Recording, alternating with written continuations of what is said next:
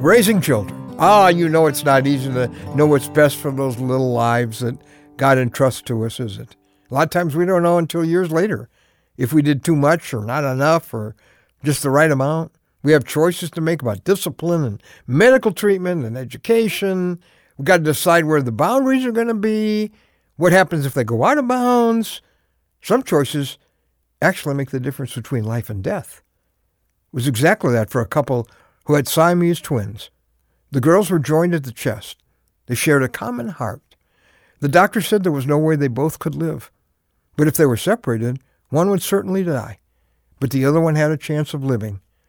Those parents were faced with a choice for which there was no textbook. They had to decide whether they would let one die so the other child could live. Well, I'm Ron Hutchcraft, and I want to have a word with you today about the most expensive choice. Our word for today from the Word of God.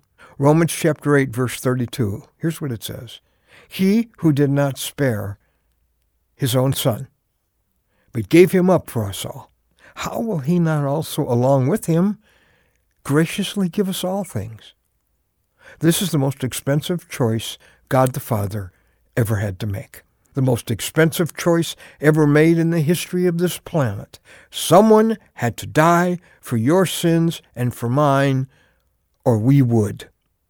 According to Romans 6:23, the wages of sin is death. There is a death penalty for our sin. It can only be paid one way. Somebody's got to die.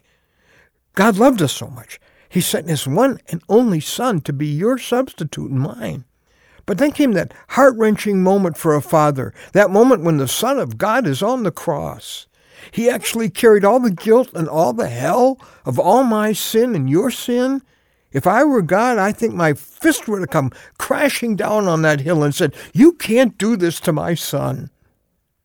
And there God is faced with that awful choice. Who would die for your sins? Look, I deserve to. You deserve to. Only one could live. And he chose you. That's why Jesus cried, my God, why have you forsaken me? God looked at his Son, carrying all of my sins, all of your sins, and he turned his back on his Son so he would never have to turn his back on you. And that is what makes it so tragic, so unforgivable, when you ignore that love. We try to make it to God with our pitiful good works, our religion. If that could do it, he never would have sacrificed his Son for our sins. So today, you and I stand confronted with this question. What will you do with Jesus? God's most expensive choice was to turn his back on his Son. Your most expensive choice will be if you turn your back on his Son. Because there goes forgiveness. There goes a relationship with God. There goes eternal life. There goes heaven. So what will you do right now? Isn't it time you say to this God who paid this price, Oh God, thank you, I am so grateful. You chose to have your Son die so I can live. I am yours. This is the price God paid so you could have a relationship with him. Don't wait another day. Don't risk missing this relationship with God. It's time to open your heart to him. Nobody loves you more. You ready to make that choice? You ready to open your heart to Jesus? I'd love to help you get this settled today, now. That's what our website's all about.